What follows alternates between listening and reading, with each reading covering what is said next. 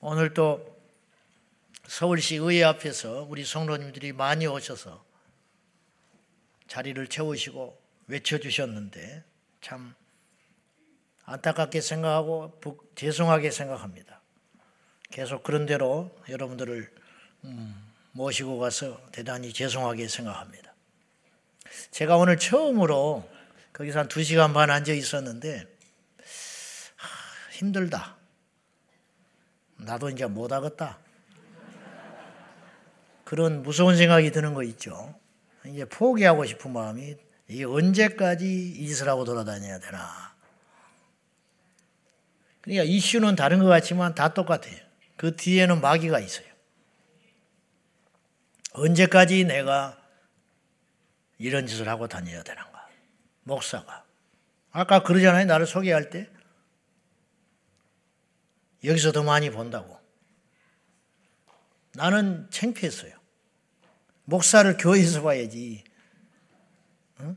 정말 나가기 싫어. 정말. 그런데 안 나가면 어떤 일이 벌어지는지 알아요? 안 나가면 세상의 엉망이 되는 거예요.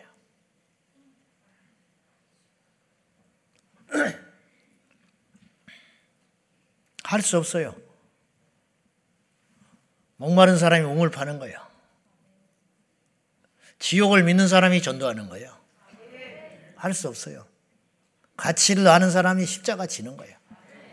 억지로 됩니까? 누가 하라고 그래서 합니까? 지방에 계신 우리 집사님 월차 내고 오셨더라고. 군산에서 올라와요. 군산에서. 그 사람들은 할 일이 없어서 와요? 여비를 줍니까? 일당을 줍니까? 웃기는 소리 하고 있네. 직장 월차 내고 왔다니까요. 저는 0.1%의 확률에 거는 거예요. 그런다고 해서 당장 세상이 밝아지고 좋아지지 않아요. 그러나 물방울이 돌을 뚫듯이. 왜냐하면 마귀는 전혀 택도 없는 짓을 수십 년 해왔어요. 여러분, 한 1, 20년 전에 학생들한테 선생님을 때렸다. 한 2, 30년까지 가야겠구만. 제가 옛날에 학교 다닐 때 어릴 적에 이지메라고 일본 애들은 왕따를 시킨다는 거야. 왕따라는 말이 없었어요, 우리나라에. 내가 왕따라는 말을 언제 들은지 알아요? 내가 똑똑히 기억해요. 95년도에 처음 들었어. 왜 내가 그 말을 처음 기억하냐면 제가 고등부 전도사인데 누가 지나가는데 제가 학교에서 왕따예요 그러는 거예요. 그래서 왕따가 뭐냐 그랬어. 그때 애들이 막 웃어. 내가 전도사, 고등부 전도사, 애들하고 호흡을 하는 전도사인데 왕따라는 단어를 처음 귀에 들었다니까요. 그게 뭐냐 그랬더니 따돌림 왕이라는 거예요. 그러니까 이지메가 우리나라에 왕따라는 말로 들어온 거예요. 있을 수 없는 일이었어요. 근데 지금은 모든 학교에 번져버렸어. 그게. 지금 있을 수 없는 일이 상식처럼 일어나고 있어요. 나쁜 일들이. 좋은 일들이 미담이 날마다 날마다 상식처럼 일어나면 좋은데 옛날에 1년에 하나 날만한 사건이 지금은 하루에도 열대 건씩 일어나고 있어. 뭐 부모를 때렸다. 그 신문에도 안 나와요. 그런 거 지금 없어서 안 나오는지 아세요? 그런 일들이. 교무실에서 애들이 선생님을 폭행했다. 이런 게 지금 사건이 없어서 뉴스에 안 나오는지 아세요? 너무 많아버리니까 포기해버린 거야. 지금. 너무 많아서. 에이즈 환자가 보도 안 나오죠? 몇 명인지 모르지요? 없어서 안 나오는 줄 아세요? 막 번져가요. 막 번져가. 지금 요새 10대 청소년들의 마약이 심하다고 자꾸 나오지요. 10년 지나요? 그러면 마약이 완전히 번져버리면 뉴스 안 나와요. 무슨 말인지 알죠? 제 말 억지 아니죠? 근데 우리는 이거를 너무 자연스럽게 받아들이게 된다는 거예요. 이제 앞으로. 죄라는 거는 처음에나 깜짝 놀래지 그런 일이 계속 반복이 되면 무덤덤해져 버리는 거예요. 이런 일이. 지치면 안 되는데, 포기하면 안 되는데, 빈대도 낯짝이 있지. 우리 교인들은 무슨 죄가 있어? 응? 그래도 나는 말을 할 수밖에 없어요. 나가자고. 지난 1월 달에 고성에서, 강원도 고성에서, 알지요? 어린 피덩이가 둘레길에 던져졌어요. 버려졌어. 그 애가 살라니까 누가 그 시간에 가는데 애 울음소리가 나니까 경찰에 신고를 했어요. 갔더니 누가 버렸어. 핏덩어리를. 1월 달에. 근데 얘가 살았어요. 자꾸 보니까 엄마가 버렸어요. 23살 먹은 여자애가 자기 새끼를 버려버린 거예요. 왜 버렸냐? 남자친구하고 강원도 여행 왔어요. 근데 얘 뱃속에 있는 아이는 그 전에 남자친구야. 그 전에 남자친구가 임신을 시킨 거야. 그러니까 새로 생긴 남자친구하고 여행을 왔다가 모르겠어요. 내가 볼 때는 출산날을 모르고 왔겠어? 계획적으로 왔을지도 모르지. 강원도 여행 왔다가 산부인과 애를 낳아가지고 오다가 던져버리고 갔어. 근본적인 이유는 이런 일은 앞으로 숱하게 일어나요. 공공 화장실 뭐 변기에 버렸다는 등 쓰레기통에 버렸다는 등 이런 거 많이 나오잖아요. 앞으로 계속 나와요. 그리고 이제 어느 날 그런 기사가 안 떠요. 없어서 그런 게 아니라니까. 왜 그래요? 너무 많으니까. 그러면 근본적으로 왜 그런 일이 생기느냐? 왜? 교육이 잘못돼서 그래요. 교육이. 성적인 방종을 자꾸 일으키는 교육을 시키는 거예요. 성적 자기결정권. 이게 사탄의 소리예요. 우리 청년들도 똑바로 들어요. 지금까지 여러분이 어떻게 살았는지는 모르지만 이제부터는 여러분 정말 정결하게 살아야 돼. 우리 교회에서 누가 그랬다. 그 우리 교회 못 다녀. 우리 청년들 중에 결혼하기 전에 쓸데없는 짓 했다. 그러면은 안 돼요. 안 돼. 그 유혹을 이겨야 돼. 손만 잡아. 손을 안 잡을 수는 없으니까. 손 잡는 건 내가 이해하는데 목숨 걸고 지키라고. 목숨. 우리는 그렇게 살면 안 돼. 다 우리가 죄인이지만 그래야 세상에 나가서 할 말이 있는 거야. 그래야 부모님이 예수 믿는 거야. 그래야.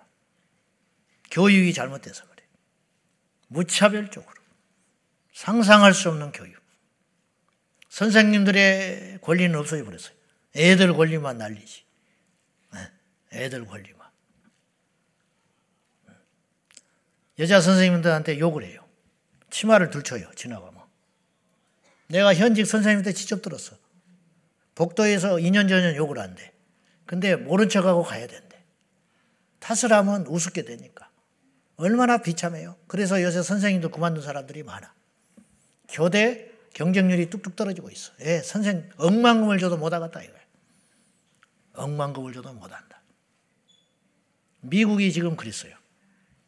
미국이 그래가지고 미국 본토 현 현인자 그 현지인들이 교사를 안 해요. 그래서 누가 교사한 줄 알아요? 이주 이주민들이 해요. 미국에 교사들 그 빈자리 그 공복 공백을 외국에서 들어온 외국인들이 한다니까. 그러니 교육이 어떻게 되겠어? 더 엉망되지. 미국의 정신 사라지지. 우리나라도 머지 않았어요. 이제 두고 보라고. 이런 심란한 이야기를 하는 내 마음은 편하겠냐고. 여러분, 세상에서 어떤 나쁜 일이 자꾸 일어나요. 어떤 일이 일어나. 근데 그걸 나도 말하기 싫으니까. 말하면 내 입이 더러우니까. 그럼 어떤 일이 벌어지는지 알아요? 점점 그런 일이 많아지는 거야. 세상에서 제일 나쁜 놈은 나쁜 짓 하는 놈이야. 근데 그 다음에 나쁜 놈은 그것에 대해서 아무 소리 안 하는 거야. 똑같아. 똑같아. 그러니까 자꾸 외쳐야 된다고. 자꾸 가르쳐야 된다고. 애들한테 가르치고 그러면 안 된다고 가르치고 얘들도요 엄청 물들었어요. 우리 교회 애들도. 왜냐 학교 가서 그런 걸 계속 들었거든. 페미니즘. 그래서 남편에게 순종해라 그러면 인상 쓴다고. 애들이 그래요. 얘들 자기도 모르게 이렇게 돼버린 거야. 그래서 세상에 나가면 대화가 안 돼. 애들이. 세상 친구들하고 대화가 안 된다니까. 애들이. 지금 TV 드라마에 뭐뭐 뭐 나오는지 알아요? 여자들끼리 뽀뽀하는 거 막 나와요. 여자들끼리 키스한 거 나온다니까. 남자들끼리 사귀는 거 나오고 손잡고. 어? 이게 현실이야. 지금. 근데 더 심각한 거 그 밑에 댓글에 뭐라고 99% 긍정적으로 이야기를 하고 있어. 이게 뭐 하는 짓이냐? 그런 댓글 거의 없어요. 응? 상큼하다. 응? 그렇게 하트 그려가지고 응? 설렌다. 이렇게 써 있다니까, 밑에. 여자끼리 키스한 게 상큼한 일이야? 그러니까 이런 것들이 점점 많아지면 나쁜 것이 주류가 되는 거예요. 잘못된 것이 주류가 되는 거예요. 그러니까 저는 이제 걱정이 되는 거죠. 무서운 걱정. 어차피 기독교는 이 시대의 영적 왕따가 됐어요. 네. 좁은 길을 걸어가려 하는 자는 어차피 세상에서 외면당하게 돼 있어요. 그러니까 그 길을 가야 된다는 거예요. 아까 내가 보네포 목사님 이야기했지만 그 당시 목사님들은 호응 하나도 안 했어요. 그분만 이야기했어. 그분만 히틀러를 끌어내려야 한다고 그랬어. 어떤 사람은 히틀러를 메시아라고 말하는 목사도 있었어. 히틀러를 그리스도라고 말하는 사람도 있었다니까. 아부하느라고. 얼마나 산다고, 사람이. 그럴 필요는 없잖아. 그죠? 그렇게, 그렇게 살 필요는 없지. 어차피 죽는 거. 응? 한 10년, 20년 더 살면 뭐해? 어차피 가는 거. 말씀대로 살다 가야지. 이제 오늘 설교할게요. 그냥 슬퍼서 내가 오늘 갔다 와서 슬퍼서 하는 소리, 슬퍼서. 근데 이번에 기회예요. 이번에 서울시 인권조례가 작년에 지방선거에 야당의 숫자가 적어지는 바람에 이번에 절호의 기회가 왔어. 그러니까 이번에 절회시키고 그 다음에 선거도 내년에 잘해야 돼요. 난 누구를 찍으란 소리가 아니야. 선거를 잘해라고. 누가 하나님 편에 합당한 사람인가. 여당도 필요 없고 야당도 필요 없어요. 전부 자기 정치적 야욕만 있는 사람들이지 한 사람도 믿을 사람 없어요. 그러니까 기독당을 만들어야 되는데 기독당도 못 만들고 저렇게 저모양을 하고 있으니까 내놓는 사람이 찍어줄 만한 사람들이 아니야. 나도 찍을 수가 없는 그런 어디서 그런 인간들을 데려다가 어? 국회의원을 시킨다고 하고 있으니 어이가 없는 짓이지. 어쨌든 열불이 나가지고 자 오늘 설교 하겠습니다. 또 열불 날지 몰라요. 물 좀 마시고.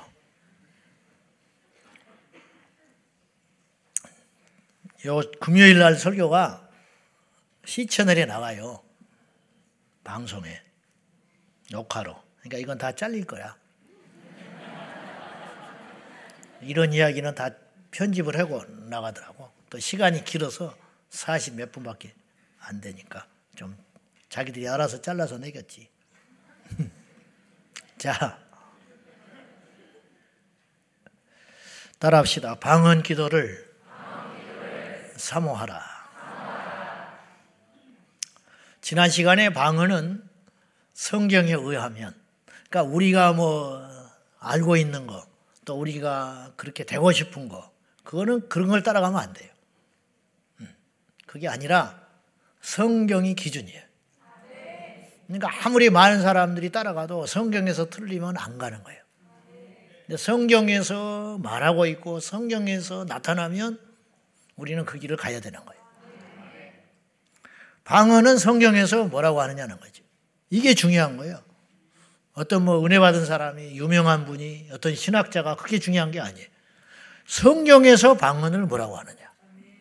이게 제일 중요한 답이 된다는 거예요. 첫째, 방언은 보니까 두 가지로 정의를 했어요. 배우지 않은 언어를 성령의 초자연적 역사로 인하여 말하게 되는 현상을 방언이라고 했더라고. 이게 언제 일어났냐? 오순절날 일어난 최초의 방언이었다. 이거 부정할 수는 없어요. 그러니까 오순절날 성령의 강림과 함께 나타나는 현상이 배우지 않은 언어를 구사하더라는 거예요. 기도를 하면서. 그게 성경에 나온 이야기. 근데 두 번째, 오늘 우리가 읽은 고린도전서 14장을 배경으로 볼 때 그때 이후로 약 20년의 세월이 흘렀어요. 고린도 교회에 이 편지를 보낼 당시 사도 바울은 그런 언어로서의 방언을 말하고 있지 않아요. 신령한 기도로서 방언을 이야기하고 있어요. 그러니까 20여 년 동안 변했다는 뜻이 아니라 이제 언어로서의 방언의 기도가 방언이 기도로서 전환점을 맞이한 것. 저는 그렇게 해석을 하고 싶은 거죠. 이건 제 지식이에요. 제가 지금까지 일단 알고 있는 지식. 그래서 지상 언어로서의 방언이 아니라 신령한 하늘 언어로서의 방언의 신비성을 오늘 말하고 있습니다. 2절을 우리 다시 한번 보겠습니다. 자, 14장 2절 시작. 방언을 말하는 자는 사람에게 하지 아니하고 하나님께 하나니 이는 알아듣는 자가 없고 영어로 비밀을 말함이라. 여기서 중요한 핵심이 몇 가지가 있다고 그랬어요. 지난주에 이걸 풀어봤어요. 방언이라는 것은 사람에게 하는 것이 아니다. 그러니까 대화로서의 언어의 기능이 아니라는 거예요. 그러니까 둘이 앉아가지고 방언으로 막 주고받고 하면서 웃고 막 그건 아니야. 그건 미친 거야. 그거는. 옆에 사람은 알아듣지도 못하는데 둘이 방언을 막 주고받고 주고받고 하면서 대단한 것처럼 하면은 그것 좀 의심해 봐야 돼. 그 자칫하여 교만하면 큰일 나. 기도를 그런 식으로 하는 사람은 없잖아. 그러니까 방언은 방언은 말 사람에게 말하는 것이 아니고 하나님께 한다. 하나님께 말하는 걸 우리는 기도라고 그러는 거예요. 이는 알아듣는 자가 없고 무엇이 비밀을 말해 영이 비밀을 말한다. 그러니까 내 주변의 사람들은 내 방언 기도를 알아듣지 못하는 것이 어쩌면 당연해. 그러나 누구는 알아야 돼요? 본인은 알아야 돼. 그래야 뭐예요? 혼의 열매를 맺는다. 마음의 열매도 맺는다. 방언의 통역을 받지 않아도 내 영은 이미 기도하고 있기 때문에 충분히 영은 열매를 맺지만 답답함이 크다 이 말이에요. 그러니까 반드시 방언을 하거든 통역도 받아라. 그래야 내가 이 기도를 하는구나. 아, 내가 이런 회개를 하고 있구나. 내가 이러한 마음으로 하나님께 간구하고 있구나. 그것이 느껴져야 내 스스로의 힘도 생기고 은혜도 된단 말이에요. 근데 내가 영이 분명히 이마, 내 영이 열려서 방언 기도는 많이 했는데 일어나면 내가 무슨 기도를 했는지를 모른다 이 말. 그러면 내 마음이 그런 일이 계속 반복되다 보면 내 마음이 스스로 의심도 생기고 확신도 떠나가게 되고 마음의 열매를 맺지 못하는 일이 있다. 그건 뭐 당연한 말씀이죠. 너무 당연하고 중요한 이야기를 사도 바울이 성령 안에서 하는 것입니다. 오늘날 현대 교회에서 목격되는 방언은 거의 99% 신령한 언어로서의 방언, 영이 하는 기도로서의 방언임을 우리가 알 수 있습니다. 방언이 성경적이냐? 그런 이야기를 하는 것. 성경적이냐라는 말은 맞냐? 그 소리거든. 해도 되냐? 그 소리예요. 쉽게 말하면 성경적이다. 그럼 게임 끝난 거예요. 우리가 이 땅에 꼭 방어뿐만 아니라 어떤 영적 현상이 일어날 수 있어요. 영적 현상. 영적 현상뿐만 아니라 사회적 현상, 문화적 현상, 현상, 뭐채 GPT 같은 거, 이런 거, 과학의 현상. 이런 현상은 역사를 바꿔요. 근데 어떤 현상이 일어날 때 우리는 절대로 그 이런 우연하게 일어나는 일이 하나도 없어요. 우리의 머리털도 하나님이 셌다 그랬어요. 공중에 나는 새도 주께서 굶기지 아니하시고 먹이시고 키우고 있어요. 주님이 새도 사육하고 계시다는 거예요. 근데 어째서 이런 일이 그냥 일어나겠냐는 거예요. 여러분이 이 밤에 앉아 있을 자리까지 주님이 지정하셨어요. 다음 주에 오면 그 자리에 앉죠. 그것도 주님은 다 지정해 놨어. 에이, 하나님이 뭐 할 일이 없어서 그런 것까지 합니까? 아니, 하나님이 할 일이 없어서 그런 일을 하시는 게 아니라 하나님이 전지전능하시기 때문에 그런 일이 가능해요. 그런 일이. 그러니까 하나님 외에 하나님 모르게 어떤 일이 일어난다는 건 하나님을 절대성을 무시하는 거예요. 절대 그렇지 않아요. 반드시 어떤 일이 발생할 때에는 하나님의 뜻 안에서 일어나는 거예요. 근데 이 세상에 그러므로 모든 일은 하나님이 주관하신다고. 이 세상에. 심지어는 적그리스도가 출현하는 것도 마귀가 지 마음대로 출현하는 게 아니에요. 욥을 사탄이 역사할 때도 누구의 결제를 받아요? 하나님 결제를 받았어요. 근데 모든 이 세상에 일어나는 일은 좋은 일이든 나쁜 일이든 충격적인 일이든 대단한 일이든 뭐 일어나서는 안 되는 일이든지 어찌든 일인지 간에 하나님이 모르게 일어나는 일은 없다. 이렇게 말해 하나님이 모르게 일어났다. 그런 건 모순이야, 모순.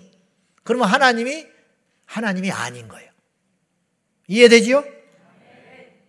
하나님이 다 아는데 그 일도 깊이 들어가면 두 종류로 나눌 수가 있어요. 첫째, 하나님이 직접 주관하는 일이 있어요. 하나님이 직접 주관하는 일. 예를 들면 사무엘을 보내사 다윗을 왕으로 세우는 거. 이거 하나님이 택한 거예요. 사무엘은 그런 뜻이 없었어요. 사무엘은 가더라도 큰아들한테 엘리압에게 기름 부음을 부으려고 그랬어요. 그러나 하나님은 아니라는 거예요. 수도. 하나님이 직접 주관했잖아요. 이런 거. 근데 하나님이 어떠한 악한 일을 통해서 악한 자, 사탄을 통해서 어떤 일을 간접적으로 행하실 때도 있어요. 이를테면 가론 유다를 통해서 예수님을 반사건 바로 왕에게 마음을 강팍하게 만들어서 바로 왕이 강팍하고 일찍 손을 안 들었기 때문에 열 가지 재앙이 일어난 거예요.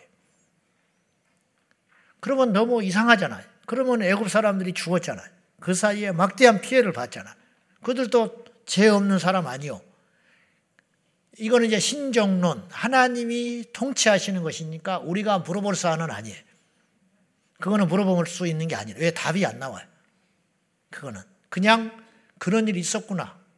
그리고 받아들이는 것 뿐이에요. 이것이 바로 토기장의 비유에 나오는 거예요.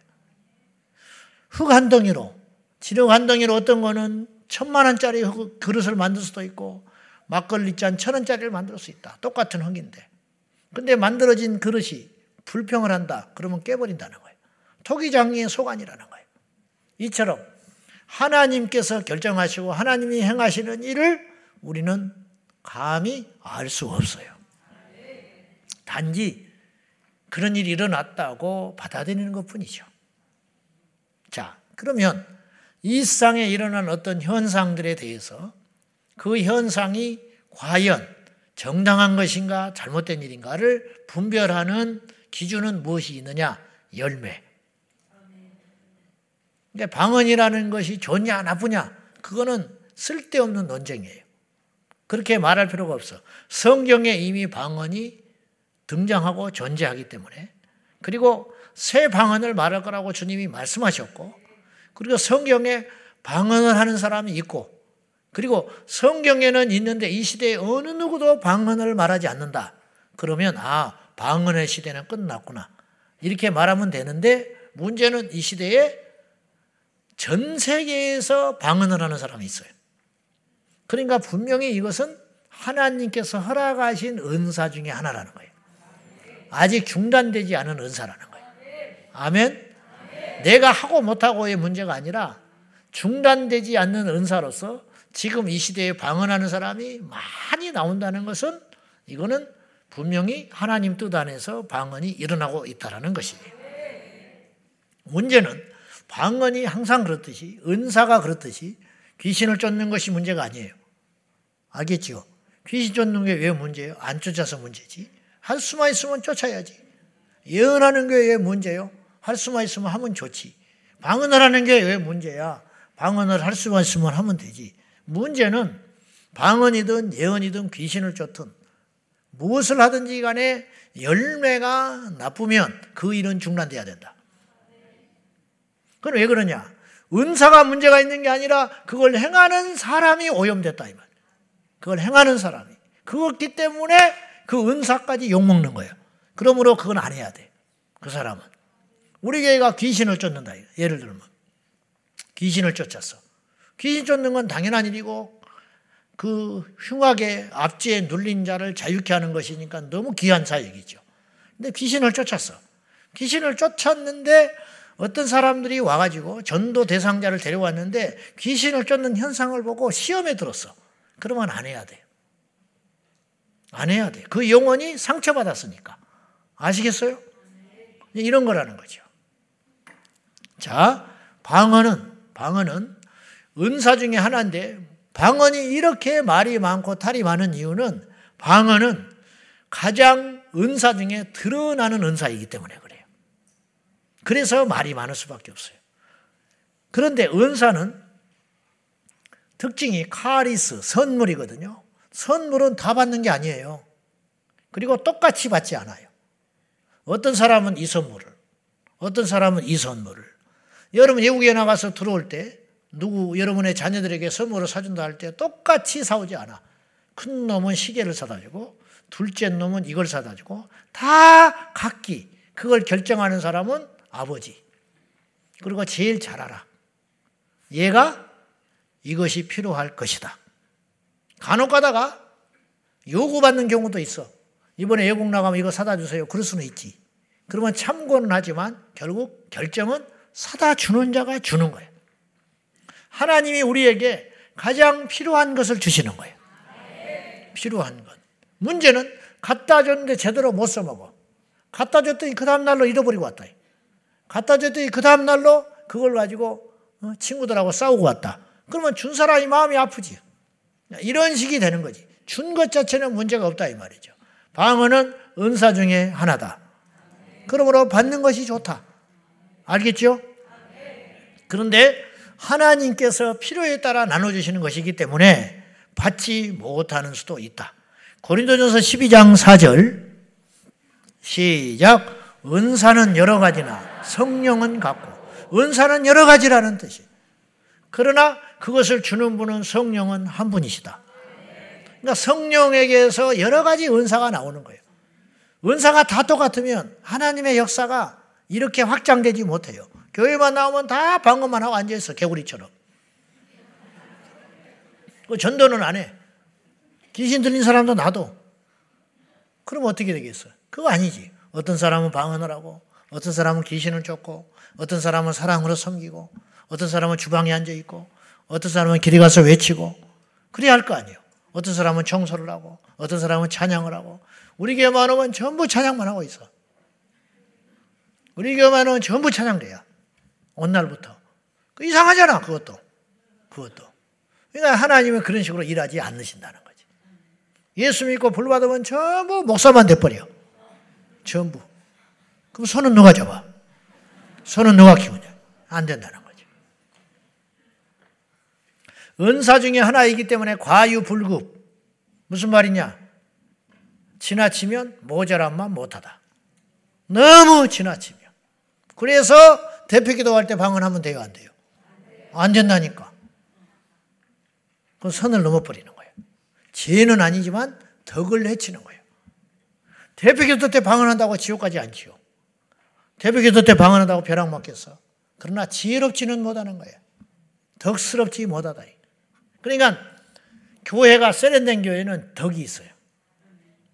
세련된 교회는 지혜로워. 어떤 일들이. 근데 세련되지 못하는 교회는 덕이 없어.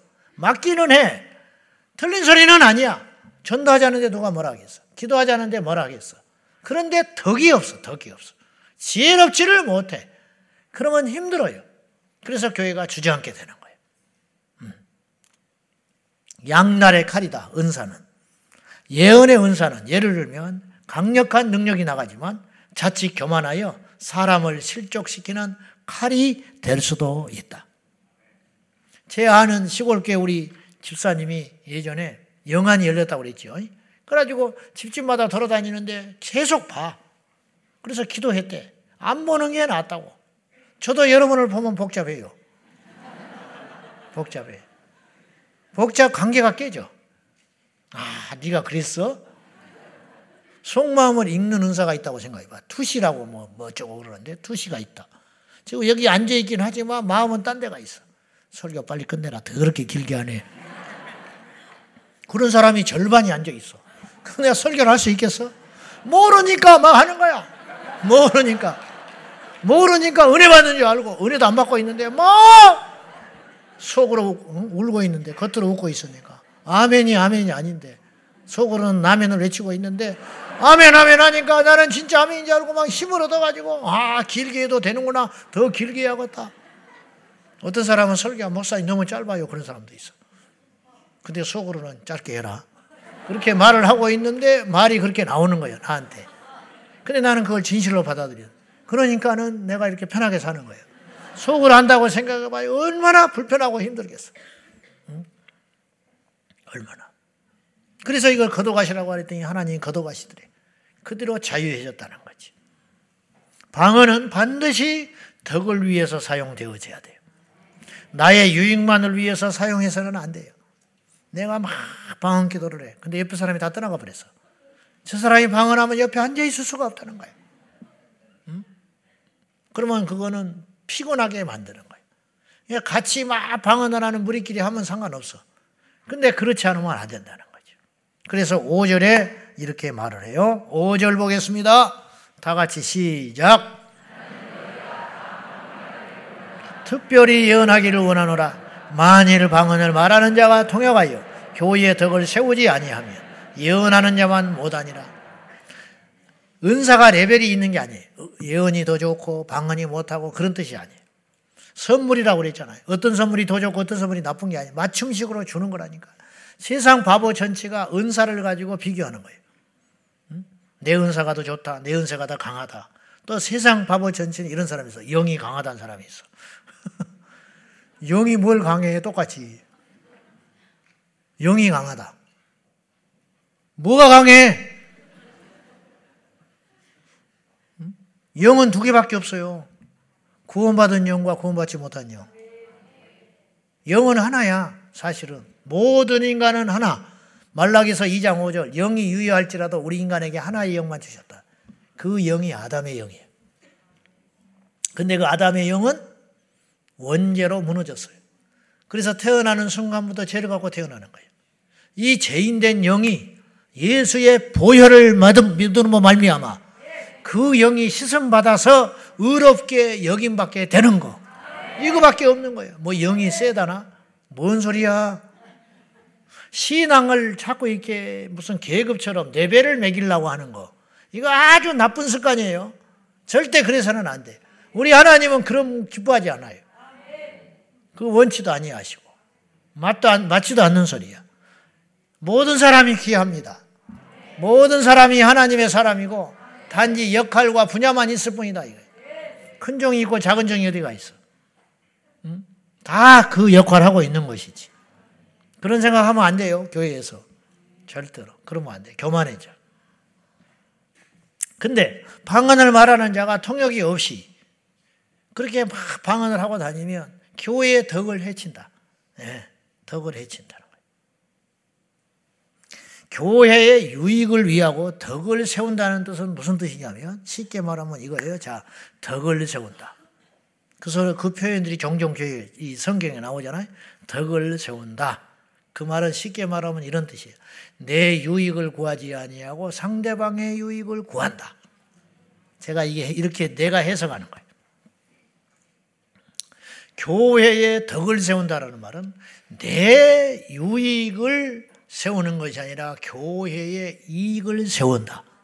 그러니까 내가 잠잠히 있어서 교회가 더 이득될 것 같으면 그건 교회의 덕을 세우는 거예요. 그러면 조용히 해야 돼.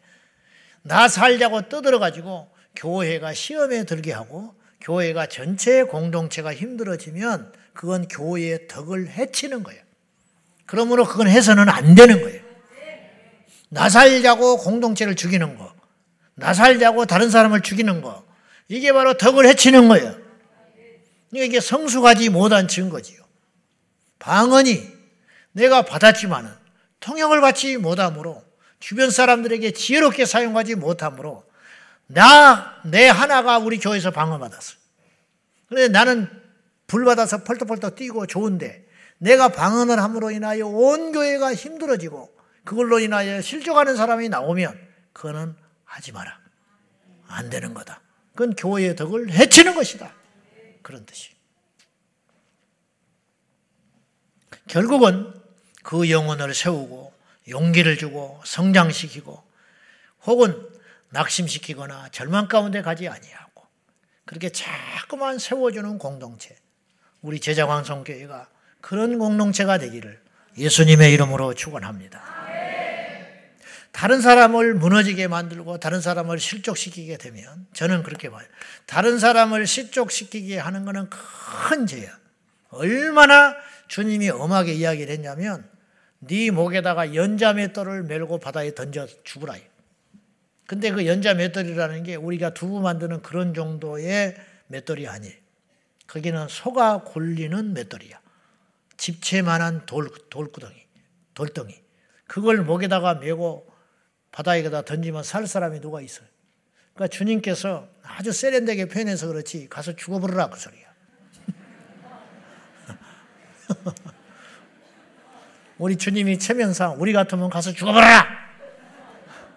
네가 인간이냐? 네가 남을 실족시키고 네가 인간이야? 가 죽어버려라. 그렇게 말을 했을 텐데 나 같은 사람은 예수님은 워낙 고상하셔가지고 네 목에다가 연자맷돌을 메고 바다에 가서 빠져서 죽거라. 결국은 죽으란 소리야. 우리 주님이 한 영혼을 얼마나 사랑하시는데 이거는 그렇게 말하시는 것은 굉장히 주님이 진노하신 거예요. 진노. 그러니까 영혼 하나하나를 실족시킨다는 것은 있을 수 없는 일이에요. 있을 수 없는 일. 교회 불 지르는 것보다 더 큰 죄는 한 영혼을 실족시키는 거예요. 네? 이거 절대로 이런 일이 있어서는 안 된다는 거예요. 내가 자주 이야기했어요. 섬뜩섬뜩하게 하지 말라고요. 내가 이 말을 해야 되는 것인지, 내가 이런 행동을 해야 되는 것인지, 보이지 않는 데는 가서 둘이 가서 멱살잡이를 해도 마음대로 하고 알아서 해. 그러나 사람들이 한 명이라도 있으면 그러면 안 되는 거예요. 그러니까 이제 이런 것들이 자칫하면 저는 성령 해방죄와 비슷하다라고까지 나는 말을 하고 싶어요. 영원히 용서받지 못해. 그 사람을 실족시켜서 교회 공동체에서 떨어지게 만들고 지옥에 가버렸다. 어떻게 그 책임이 없어지겠냐고. 어떻게. 저도 굉장히 두려운 자리에 서 있는 거예요. 제 착각인지는 모르지만은 제 설교를 듣고 제 메시지를 듣고 제 목회 사역을 통해서 몇 명이나 구원을 받았을까? 그건 천국 가면 계산 나올 거예요. 박영규 목사님은 그 80년대 입신해가지고 천국 가니까 당신이 세례 준 숫자가 있더래요. 천국 가니까. 뭐, 뭐안 세봤대, 자기는. 세례만 줬지. 성남 제일교회 목회하실 때. 근데 깨어나가지고 자기 세례 명부를 보니까 천국에서 가르쳐준 숫자 800 몇십 명 똑같이 기록되어 있더래. 하나님이 이렇게 정확히 알고 있더라. 예, 무서운 일이요, 여러분. 그러니까 저도 무서운 거예요.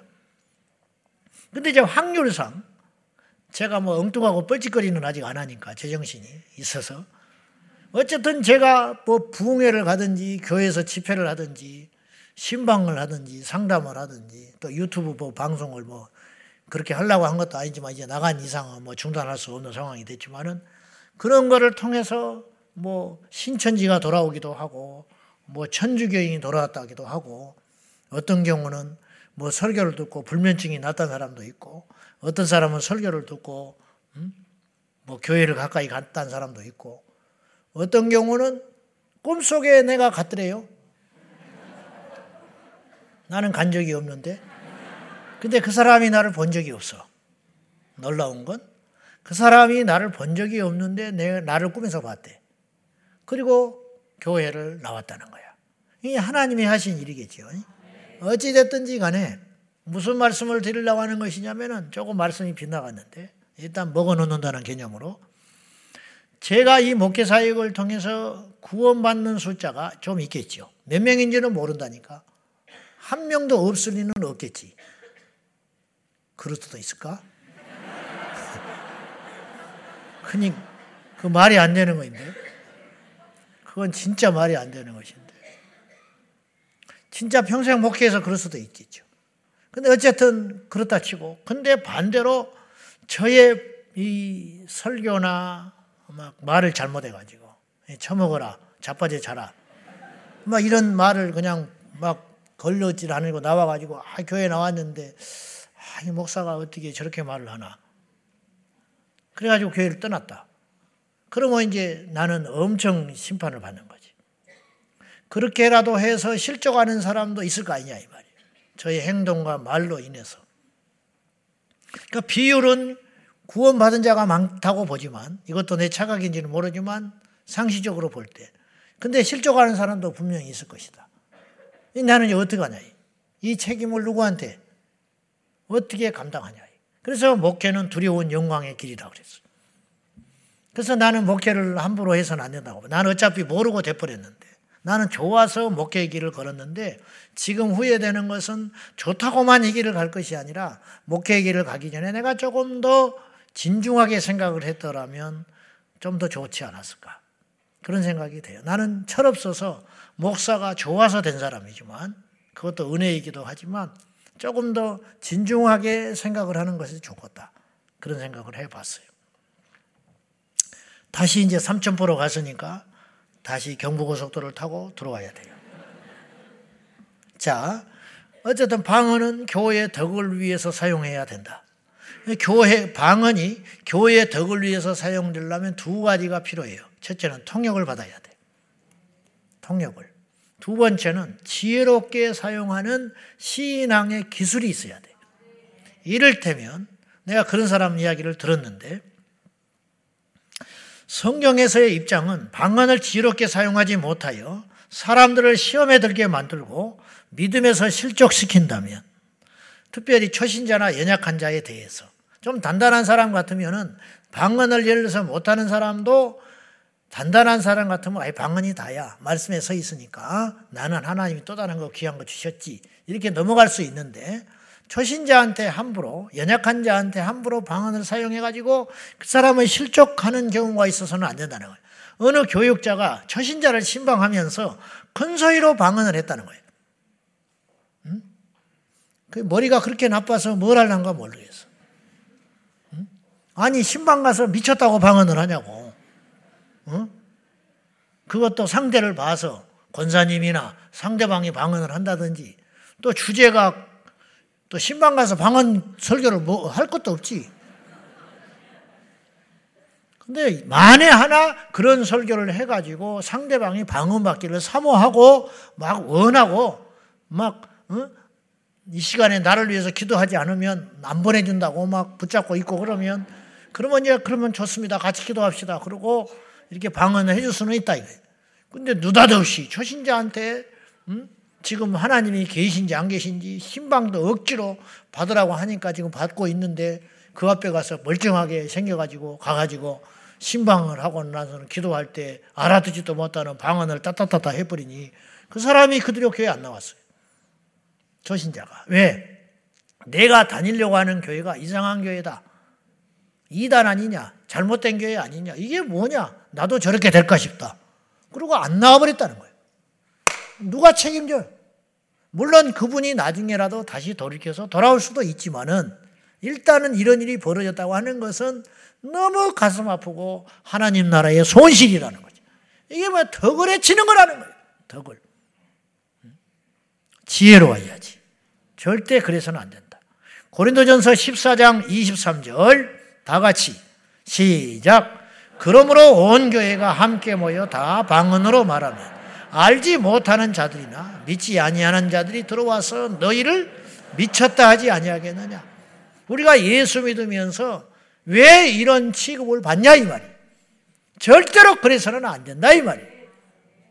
조금 지혜로워야 돼. 지혜로워야 돼. 응? 지혜롭게. 옳은 말도 해야 할 때가 있고 하지 말아야 할 때가 있다. 경우에 합당한 말은 아로색인 은쟁반의 금사과다. 경우에 합당한 말은 버릴 게 없다. 금사과를 버리기 위해서 은쟁반을 버리기 위해서 둘 중에 하나만 줘도 좋지. 이게 경우에 합당한 말. 얼마나 비유가 적절합니까? 해서는 안 되는 말, 해야 하는 말. 이거 굉장히 중요하다는 거예요.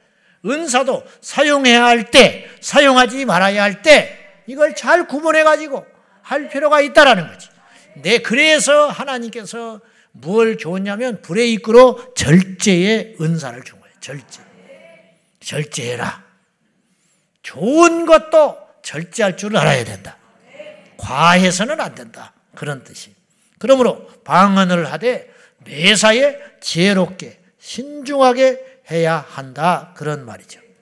자, 그래서 후유증이 무서워서 받지 못하는 것도 어리석은 것이고 방언을 받은 자가 교만하게 사용하는 것도 어리석은 것이다. 그런 뜻이에요. 그러므로 방언은 반드시 통역을 받는 것이 중요하다. 네, 통역은 지난 시간에 뭐라고 그랬어요?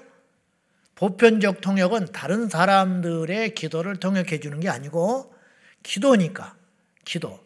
언어로서라면 다른 사람이 방언을 막 상대방을 이야기할 때 통역을 할 수 있겠지만 기도이기 때문에 그 사람의 영이 기도하는 걸 내가 알 필요가 있다 없다? 없다. 뭐하러 하려고 그래 비싼 밥 먹고.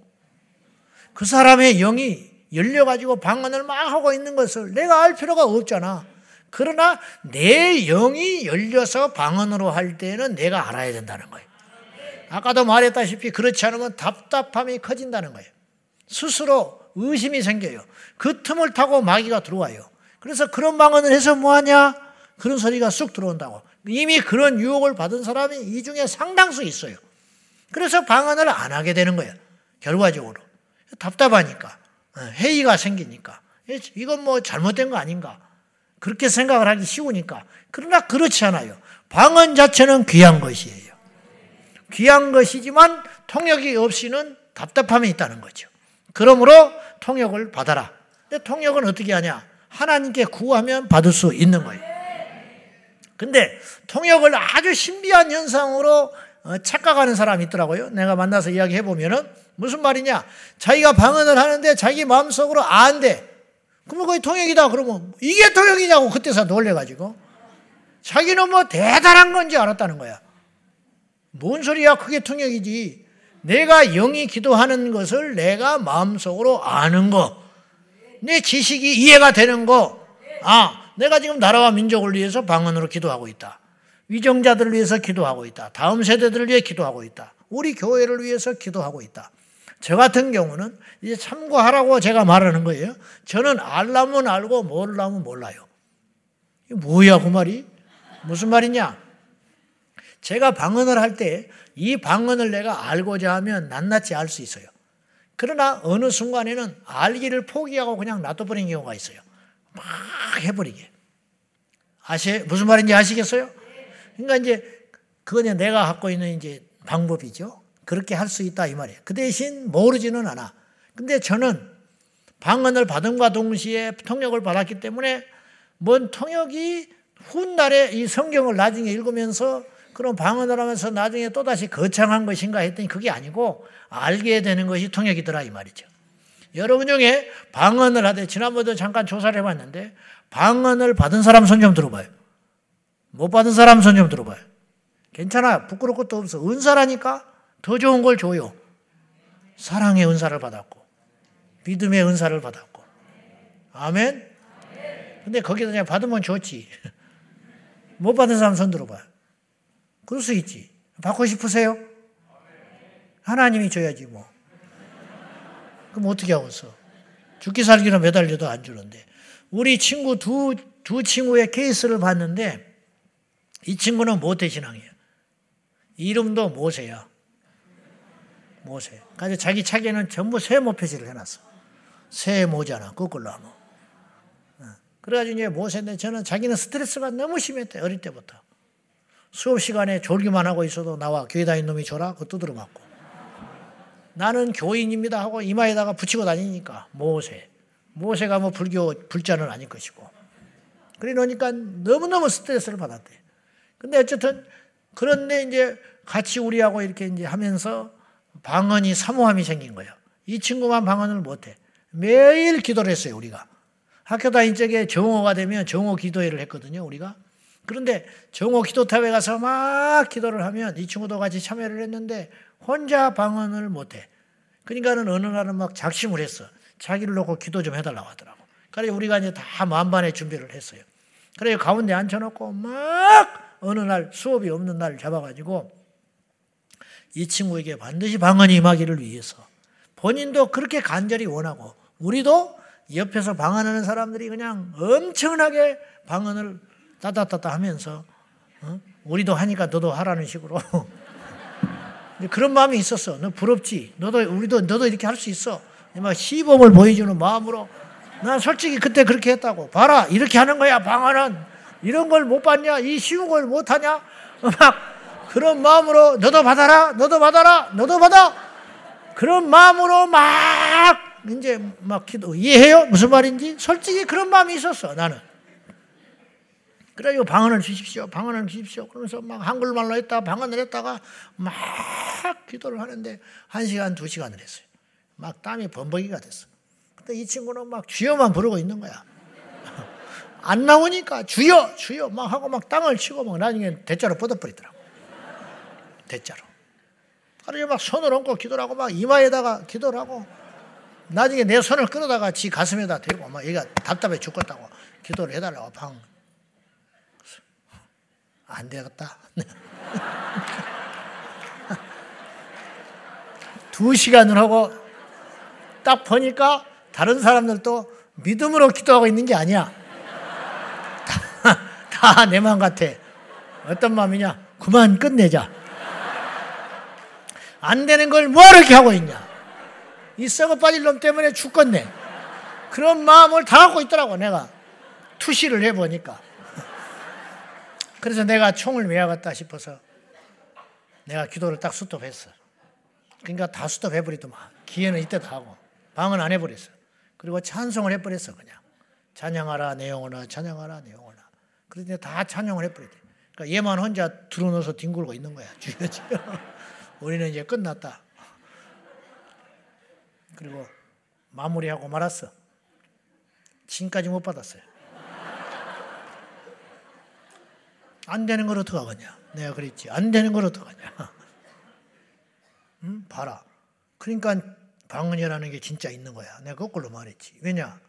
우리가 줄 수 있는 것 같으면 이렇게 안 받을 수 있겠냐. 응? 그러니까 진짜 하나님이 주신 것이 방언인 것 같아. 그러니까 네가 두 시간 동안 이렇게 해도 못 받았지. 위로가 하나도 안 됐죠. 못 받았어. 근데 어떤 친구는 혼자 방언을 받고 싶었어. 그래서 그 자리에 딱 갔어. 기도탑에. 딱 가가지고 기도도 안 하고 있다가 가만히 있다가 속으로만 묵상으로 하나님께 외쳤대요. 주여 나에게 방언을 주소서. 누구한테 안수도 안 받았어. 그리고 주여 나 지금 방언합니다. 주세요. 주세요. 그리고 딱 입을 열었는데 다다다다 해버렸다는 거예요. 그러니까 그런 케이스도 있더라고. 그건 왜냐하면 하나님이 줄라니까. 그래서 음, 대부분 통역은 자기 통역이지 다른 사람의 통역은 아니더라. 그런 식이고요. 방언은 다른 은사와 마찬가지로 질서 안에서 해야 돼. 질서. 자, 고린도전서 14장 27절과 28절 봐요. 다 같이 시 27절 시작. 만일 누가 방언으로 말하는 두 사람이나 많아야 세 사람이 차례를 따라 하고 한 사람이 통역할 것이요. 만일 통역하는 자가 없으면 교회에서는 잠잠하고 자기와 하나님께 말할 것이. 셋이서 할 때 중구난방으로 무질서하게 막 해버리지 말라는 거예요. 순서를 정해놓고 차례에 따라. 그래서 항상 반드시 두세 명이 모이면 영적 리더가 있어야 되는 거예요. 셀 모임을 할 때도 리더가 있어야 되는데 막 중구난방 이 사람이 맞다 저 사람이 맞다 가만히 있어봐. 나중에 이야기 좀 하게. 이건 벌써 그건 셀 모임이 아니요. 그건 성령이 기뻐하지 않아요. 무슨 말을 할 때에도 저 사람이 이야기하고 나서 또 주거니 받거니 주거니 받거니 하면서 자연스럽게 성령 안에서 이렇게 가야 된다. 찬양 인도를 할 때도 메인 찬양 인도하는 분이 있잖아요. 이분이 질서와 순종 안에서 이렇게 가야 돼. 이 사람 말을 무시하고 옆에서 혼자 막 부르고 자빠졌어. 또 자빠졌네. 그렇게 하면 이제 시험 드는 일이 생기네. 무질서 해버리죠. 그러면 어디로 갈지는 몰라. 그러면 안 하니만 못해. 안 하니만 못해. 그 사람은 안 하는 게 낫다. 그런 찬송. 음. 차례를 따라하고 잠잠하라. 이것이 질서다. 질서. 세상에서 제일 악한 것 중에 하나가 무질서야. 불순종, 무질서. 거역하는 것, 음. 완고한 것.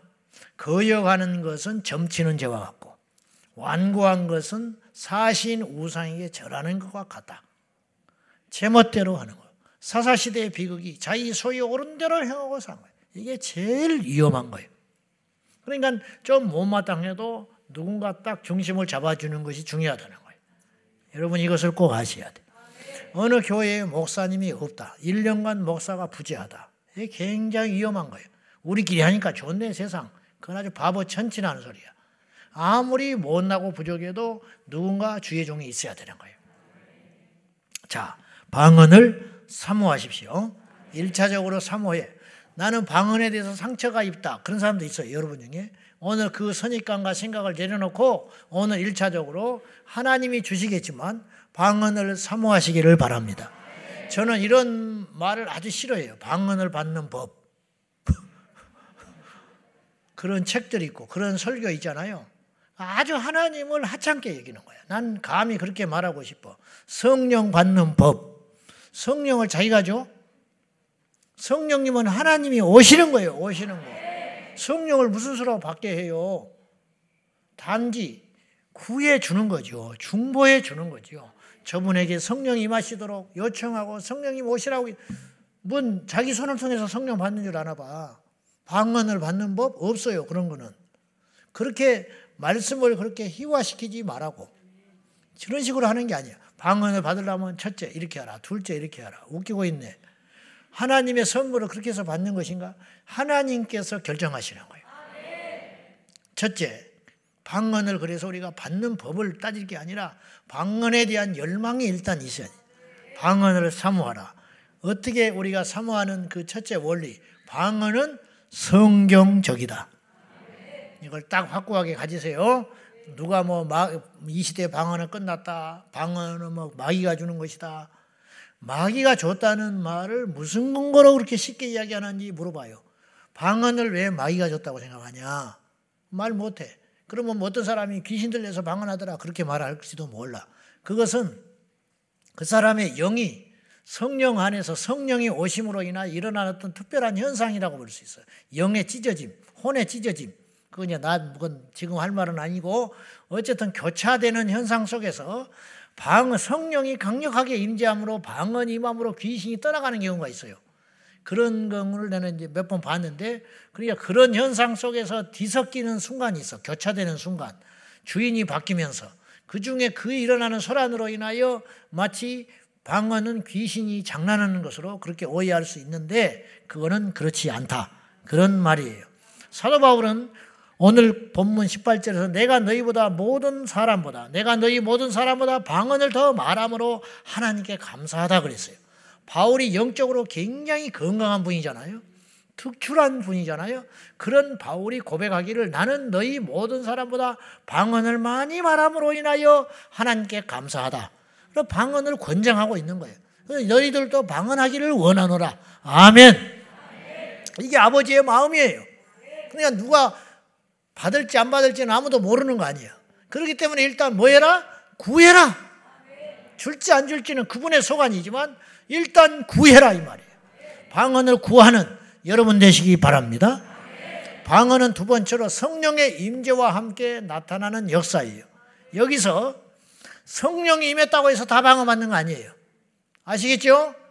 성령이 임해서 은사는 여러 가지나 성령은 하나 갖고 성령이 역사하시지만 방언을 받는 사람이 있고 어떤 사람은 다른 걸 받는 사람이 있고 성령이 임하여 구원받는 사람이 있고 성령이 임하여 전도의 능력을 받는 사람이 있고 성령이 임하여 사랑의 은사를 받는 사람이 있고 여러 가지가 있지 않겠습니까?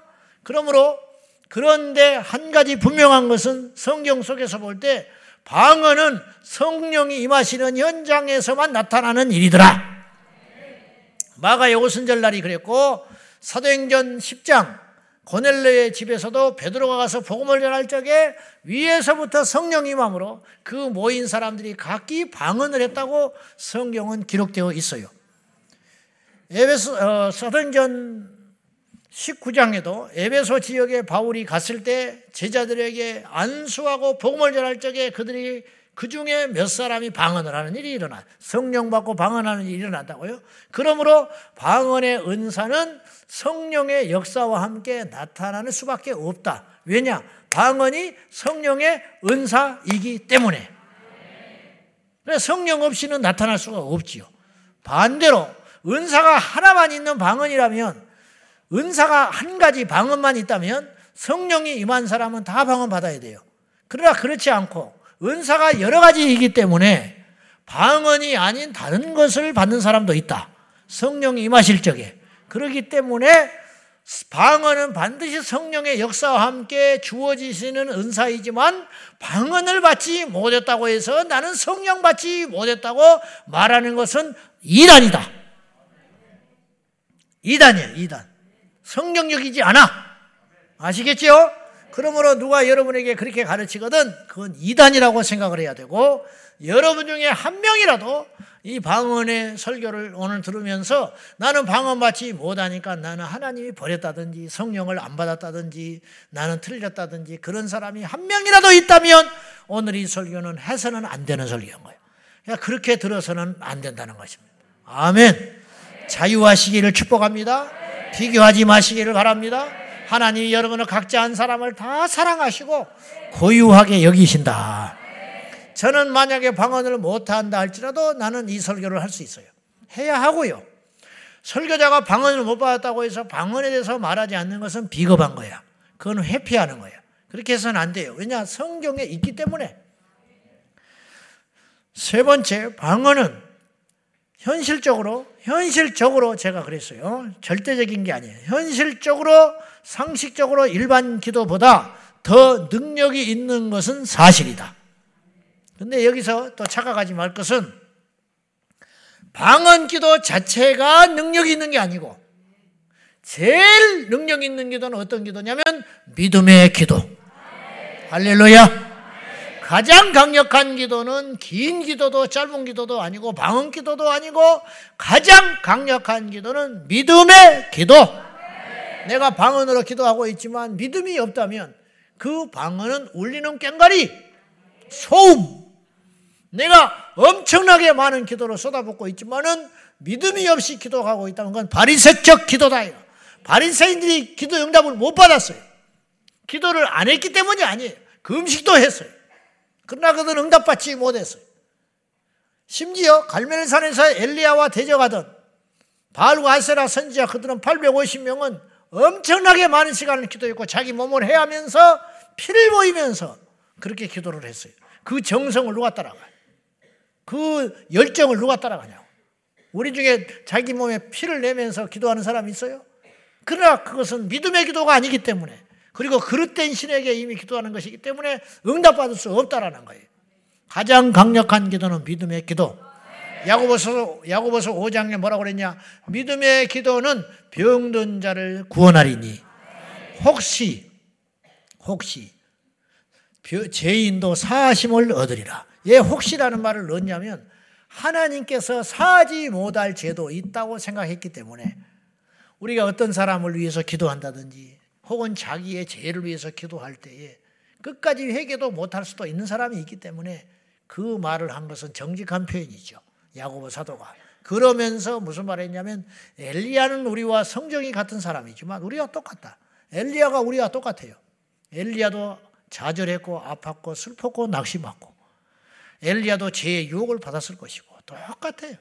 근데 엘리야에게 결정적으로 우리와 다른 것이 하나 있었다. 엘리야는 믿음의 기도를 했다는 거예요. 엘리야가 믿음으로 기도를 했을 때 어떤 일이 벌어졌느냐? 하늘이 3년 반 동안 닫아버렸다. 그리고 또다시 기도하며 하늘의 문이 열려서 비가 내리게 되었다는 거예요. 믿음의 기도는 하늘의 문도 열고 닫는 능력이 있다는 거예요. 근데 제가 말하는 방언의 기도가 현실적으로 능력이 있다는 말은 어떤 뜻이냐면 두 가지 이유 때문이에요. 첫째, 현실적으로 방언의 기도는 많이 할 수 있어요. 온 밤을 지새면서 철회하기가 쉽지 않아요. 그러나 방언을 받은 사람은 철회하기가 비교적 쉬워. 안 해서 그렇지. 2시까지 하자니까, 2시. 알았지요? 내 꿈은 4시까지 가는 거야. 4시까지 하는 분도 있죠. 있는데 일단 2시까지 또 요새 좀 떨어졌나 봐. 또 12시에 출석을 불러야 돼. 12시에 출석 부르는 그런 비참한 일이 생기지 않도록 2시까지 기도를 해야 됩니다. 아셨지요? 권사님들 아셨지요? 음, 한 사람 대답했어요. 자, 많은 시간을 하나님께 기도함으로 인하여 방언 기도는 왜 그것이 능력처럼 보이냐면 오랜 시간을 기도하기에 수월한 엔진을 하나님이 주신 거야. 엔진. 이해되지요? 무슨 말인지? 자랑할 건 없다니까. 그리고 두 번째는 영이 기도한다고 그랬잖아요. 제 말이 아니라 2절의 성경에 영이 비밀을 말하는 것이 방언이라고 했잖아요. 영이 기도하니까 혼적 방해를 비교적 막을 수 있다. 혼이 기도하면 방해를 많이 받아요. 우리가 육신에 매여 있기 때문에. 근데 영이 기도하면 방해를 덜 받는다는 거예요. 설령 내 혼에는 어떤 세상의 생각이 들어오다 할지라도 영이 막 간구하기 때문에 방해를 비교적 덜 받는다 그런 뜻이에요. 아멘. 이 두 가지 이유 때문에 방언에 유익이 있다 이런 말이죠. 그러나 한 가지 분명한 것은 방언을 받은 자는 겸손하게 사용해야 된다. 네 번째, 그래서 방언의 기도를 적극적으로 구해야 된다. 아멘. 주여, 내게 방언을 주소서. 방언을 구하는 것은 잘못된 일이 아니에요. 이 밤에도 하나님께서 이 설교를 오늘 두 주간에 걸쳐서 하게 되는 것은 어떤 이유가 있냐면 여러분 중에 방언을 받아야 할 때가 됐기 때문에 이 설교가 선포되고 있다고 나는 믿어요. 그냥 말씀은 우리의 길이고 빛이거든요. 말씀은 동기가 돼요. 동기. 그래서 전도 안 하는 사람에게 전도의 말씀을 들으면 전도하게 된다고. 잠자는 자들에게 말씀이 임하면 깨어나게 되잖아요. 동기. 내가 누군가에 대해서 미움을 품고 있었는데 말씀을 들으면 용서를 하게 되잖아요. 방언에 대한 설교를 들으면 아 나도 방언을 해야겠구나. 이런 마음이 조금씩이라도 들 거 아니에요. 그래서 동기 유발이 된다는 거예요. 이게 말씀. 그래서 믿음은 들음에서 나는 거라는 거예요. 다섯 번째, 받은 방언은 여러분이 방언을 받았거든 의심하지 마세요. 마귀 방언은 있다 없다? 없다. 마귀가 무슨 수로 방언을 주냐고. 어? 마귀가 무슨 방언을 줘? 설령 그건 흉내내는 방언. 그건 이미 방언이 아니라니까. 방언으로서의 가치가 없는 거예요. 아시겠죠, 여러분? 사람을 죽이는 약이 무슨 약이요? 그건 약이 아니지. 약이라 할 수 없지. 그걸 왜 약이라고 그래? 사람을 죽이는 밥을 어떻게 밥이라 할 수 있겠어? 사람을 영혼을 살리지 못하는 교회를 어떻게 영혼이라 하겠어? 에? 예? 마귀가 주는 방언이 있을 리도 없지만 있다고 있을 수가 없는 마귀가 무슨 능력이 있어서 방언을 주냐고. 방언은 성령이 주시는 것이지. 그러므로 여러분이 받은 방언이 남들과 다르다고. 나는 남들은 막 강력하게 막 세게 하더니 나는 좀 얌전히 조용히 조용히 나오는데 이게 방언이 나는 좀 어찌 파워가 없다.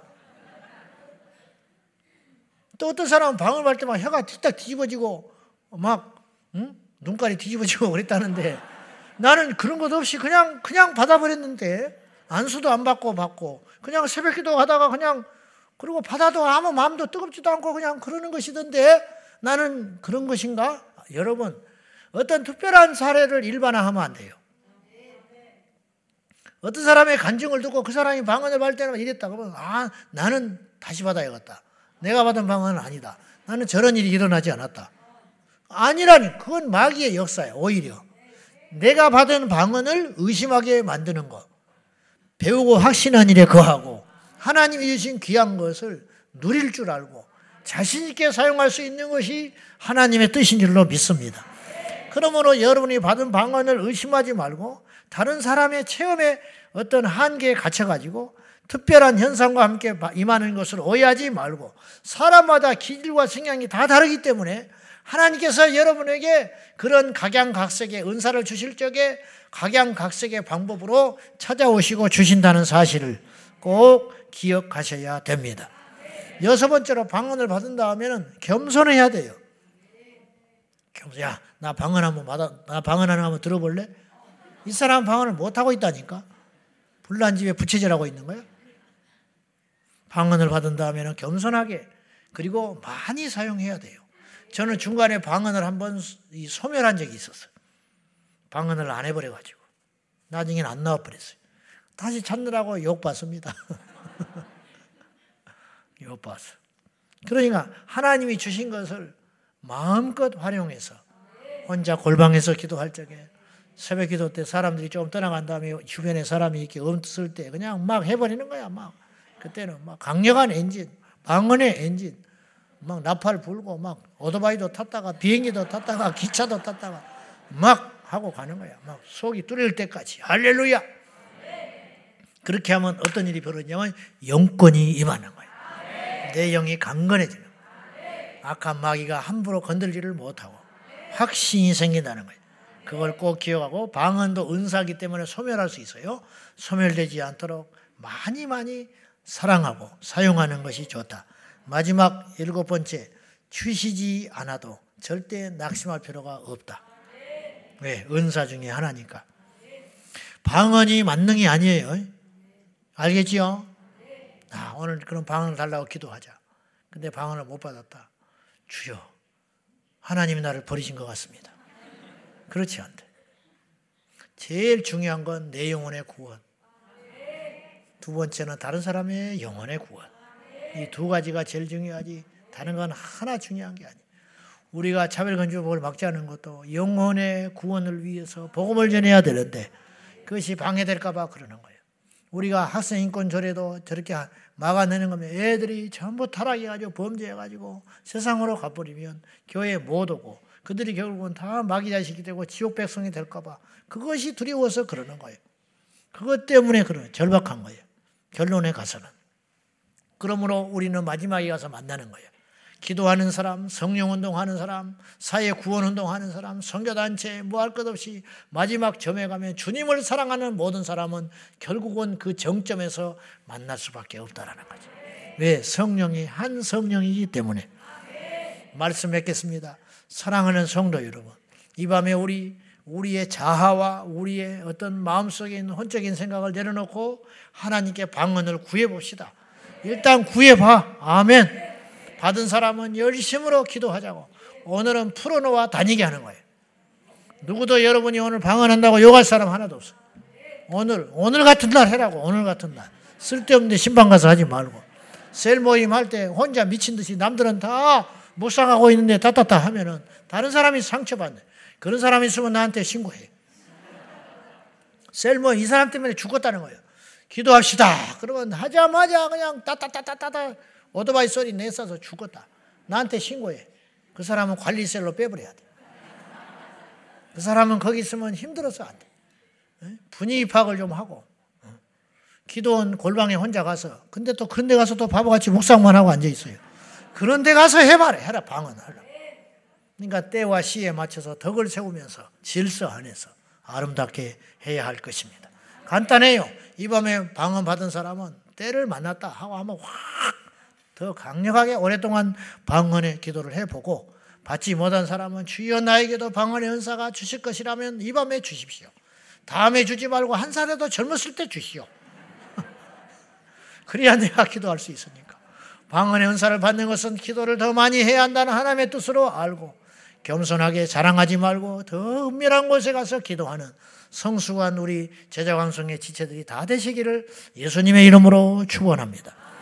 예수님의 이름으로 축원합니다. 기도하겠습니다.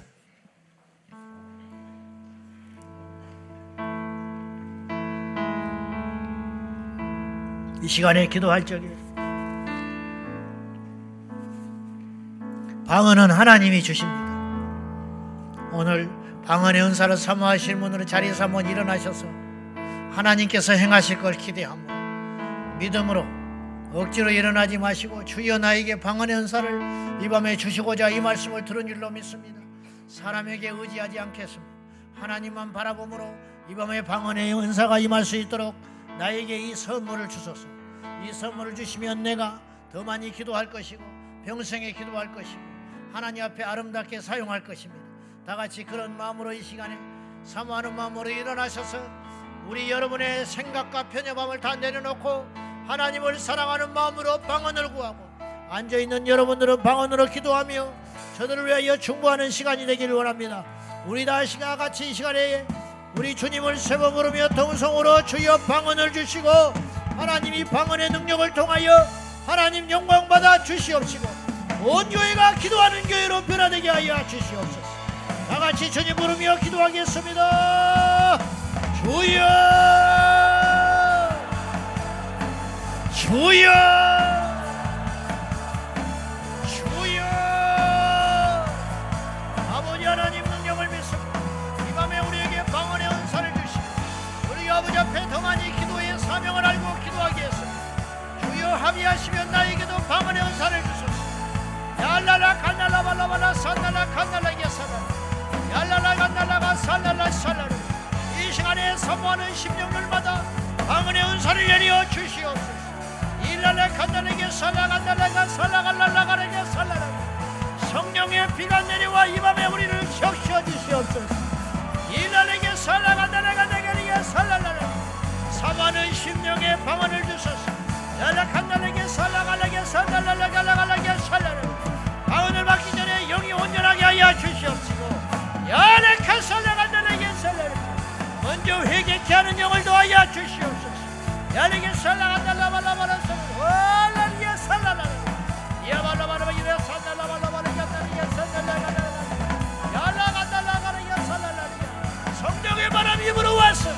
이곳에 가득 차게 하여 주시옵소서. 기름만 듣던 하나님 눈으로 보게 하여 주시옵소서. 야라가라바리게 살라라간달라라라라게 살라라. 성령에 있는 방언이 나에게 임하게 하여 주시옵소서. 야라간다가라간다가리게 살라라. 성령 속에 있는 방언의 은사가 내게 임하게 하소서. 연락한다가내게 살아가리게 하소서 성령 속에 있는 방언이 내게 임할지어다 야라바라바 야리야 살라리 야라 야리야 살라리 성령의 바람이 불 방언을 받는 자에게는 통역이 야바라바라 야리야 살라라리 통역이 임할지어다. 올라가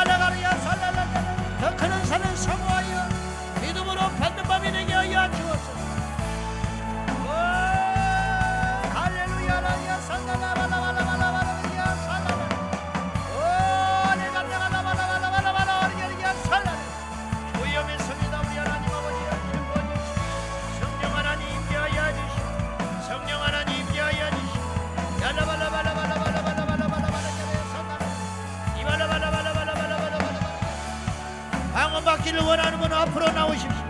방언 받기를 사모하는 분은 앞으로 믿음으로 나와서 무릎을 꿇고 하나님 앞에 결단하시기 바랍니다. 하나님 나에게 방언을 주시오. 아버지 앞에 방언을 사모하며 나가라. 오, 이 밤에 우리에게 방언을 주시오. 앞에 와서 앉으십시오. 앞에 와서 무릎을 꿇고 하나님 앞에 방언을 사모하는 마음으로 주여 나에게도 방언을 주소서. 주시지 않아도 좋으나 합의하시면 주시기 바랍니다. 아버지의 뜻이라면 방언을 주시옵소서. 우리 아버지 하나님 위하여 오늘 방언을 사모하는 우리 믿음의 형제 자매들을 우리 하나님 임하여 주시오 성령의 바람이 불게 하여 주시오 성령의 바람이 불어오게 하여 주시오 이 밤에 우리에게 성령 임하게 하여 주시오 아버지 하나님 마가의 오순절날 임하여 있던 성령의 역사로 임하여 방언 임하게 하여 주시오 오늘 내 가정에 방언 임한 것처럼 성령 하나님 우리에게 방언을 선물로 주셨소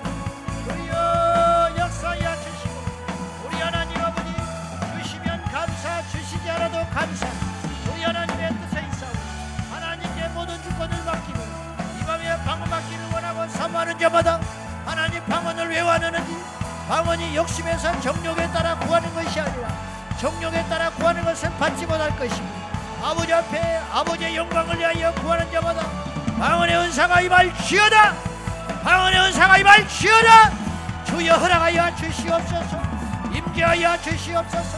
우리에게 방언을 주시옵소서. 이 자리에 사모하여 거룩하여 나온 사랑하는 성도들에게 방언이 말지어라! 방언이 말지어라! 방언을 아버지 더 깊은 기도 더 강력한 기도 하나님의 영광을 위한 기도의 용사가 되게 하여 우리에게 방언을 주시기 바랍니다. 라라라라라라라라라라라라라라라라 믿음으로 방언을 하세요 믿음으로 방언을 하세요 방언은 특별한 것이 아니라 믿는 자에게 주시는 하나님의 선물입니다. 하나님 앞에 거리낌이 없이 회개를 철저히 함으로 하나님 앞에 정결한 심령이 되어서 아버지 앞에 방언을 방언을 받을 수 있는 그릇을 준비하고 하나님 앞에 온전한 그릇이 되기 위하여 먼저 회개하며 성령의 불을 내리시도록 주여 이 밤에 두 손 들고 항복하는 자마다 방언을 선물로 주시기 원합니다. 주여 이 시간에 두 손 들고 항복하는 자마다 방언의 은사를 내려 주시옵소서. 아버지 영이 비밀을 말하게 하시고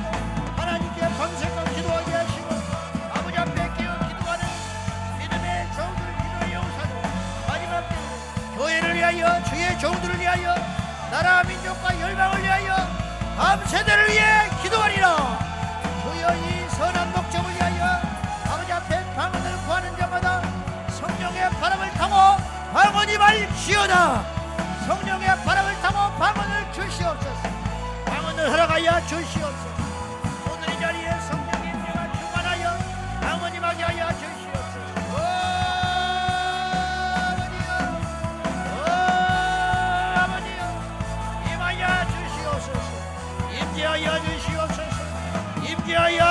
주시옵소서 성령이여 임하여 주시옵소서.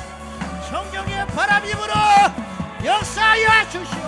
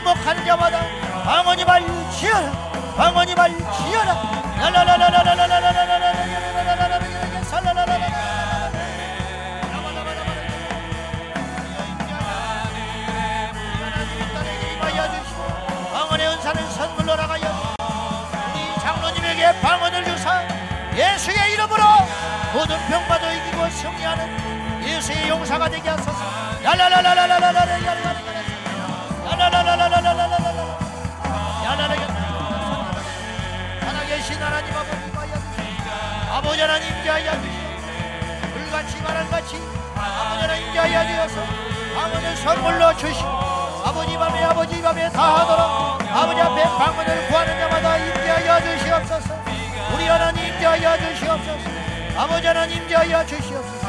더 강력하고 더 간절하게 아버지 앞에 방언을 구하고 구하는 자마다 응답받게 될 것입니다. 이 밤에 주실 자에게 주실 줄로 믿습니다. 우리 다 같이 다시 한번 주님 부르고 기도합니다. 주여!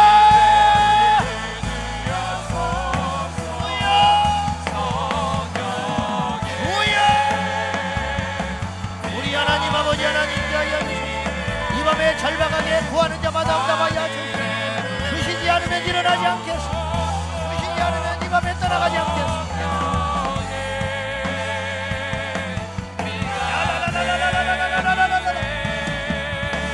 때까지 받을 때까지.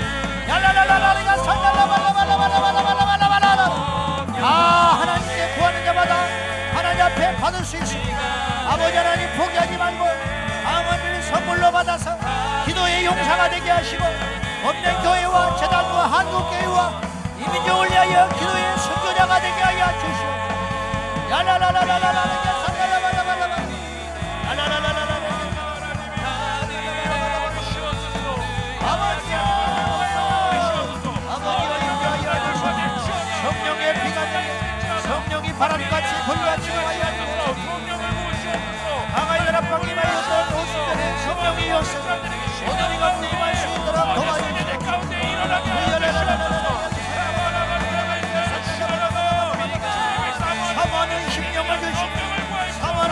방언이라게 하여서 이 마지막 때 이 마지막 주전 되어 있는 예수의 아니었소 아버지 하나님 방언 주시면 더 기도할 것입니다 방언의 목적을 분명히 하고 하나님 앞에 자랑하기 위함이 아니라 사람에게 내세우기 아니라 열등감이 아니라 하나님 앞에 산 제물이 되기 아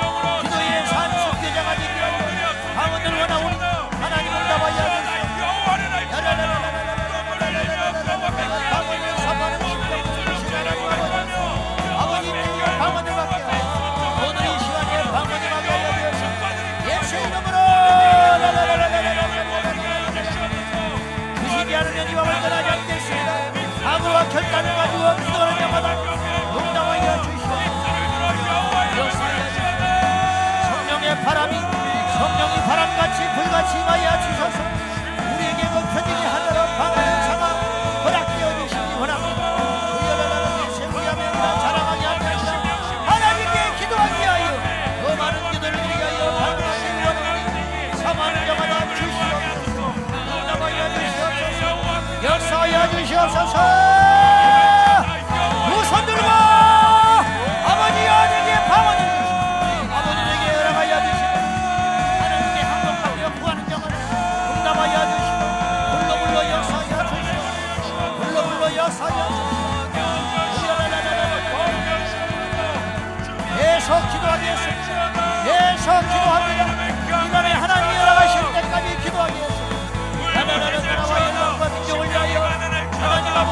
영광을 이름으로 구원함으로 예수의 이름으로 예수의 무릎 영광을 받으시옵나이여